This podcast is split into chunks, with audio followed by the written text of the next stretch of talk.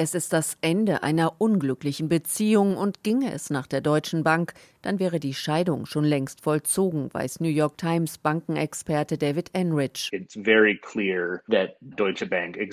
Es ist klar, dass deutsche Bankmanager schon lange mehr als genug von Donald Trump haben.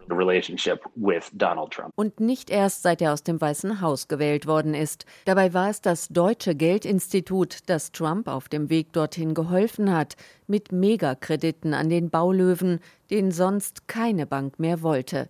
In den 18 Jahren bis zu Trumps Präsidentschaft lieh die Deutsche Bank ihm, seinen Firmen und Familienmitgliedern rund zwei Milliarden Dollar. Die Bank werde darüber aufatmen, wenn ihr Schuldner nicht mehr im Oval Office sitzt, sagt Enrich, der auch ein Buch über das Verhältnis geschrieben hat. Es ist klar, dass deutsche Bankmanager schon lange mehr als genug von Donald Trump haben. Denn was mal attraktiv aussah, entpuppte sich als Flop für die Deutsche, wie sie in den USA salopp genannt wird. Sie wollte ihren Fuß über einen Promi auf US-Boden bekommen und handelte sich mit Trump nur Ärger und Schlagzeilen ein und schließlich das Interesse der demokratischen Vorsitzenden vom Finanzausschuss im Kongress, Maxine Waters. Deutsche Bank has some real deep involvement Die Deutsche Bank hat enge Geschäftsbeziehungen zum Präsidenten. Sie hat mit ihm zusammengearbeitet, wo keine andere Bank das mehr gemacht hat. Derweil muss die Bank um die Trump-Kredite bangen, sagt Enrich. Er muss in den nächsten vier Jahren über 300 Millionen Dollar an Krediten begleichen.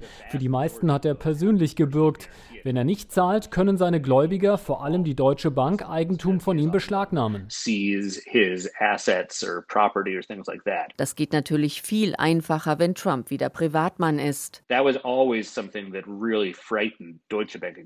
Davor hatten sie immer Angst, dass der Fall eintreten könnte, dass sie in diese Situation kommen würden und Vermögen oder Eigentum vom Präsidenten der USA beschlagnahmen müssten.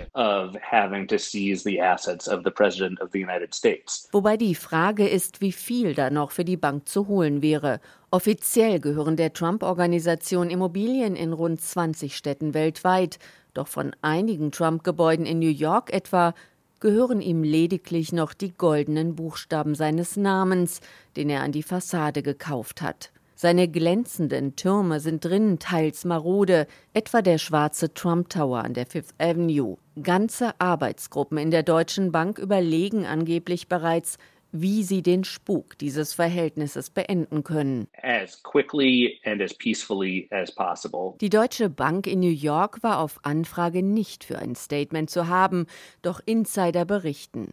Eine Idee sei gewesen, die an Trump ausgereichten Kredite einfach weiterzuverkaufen. Es gibt allerdings ein Problem. Jemand müsste sie auch kaufen.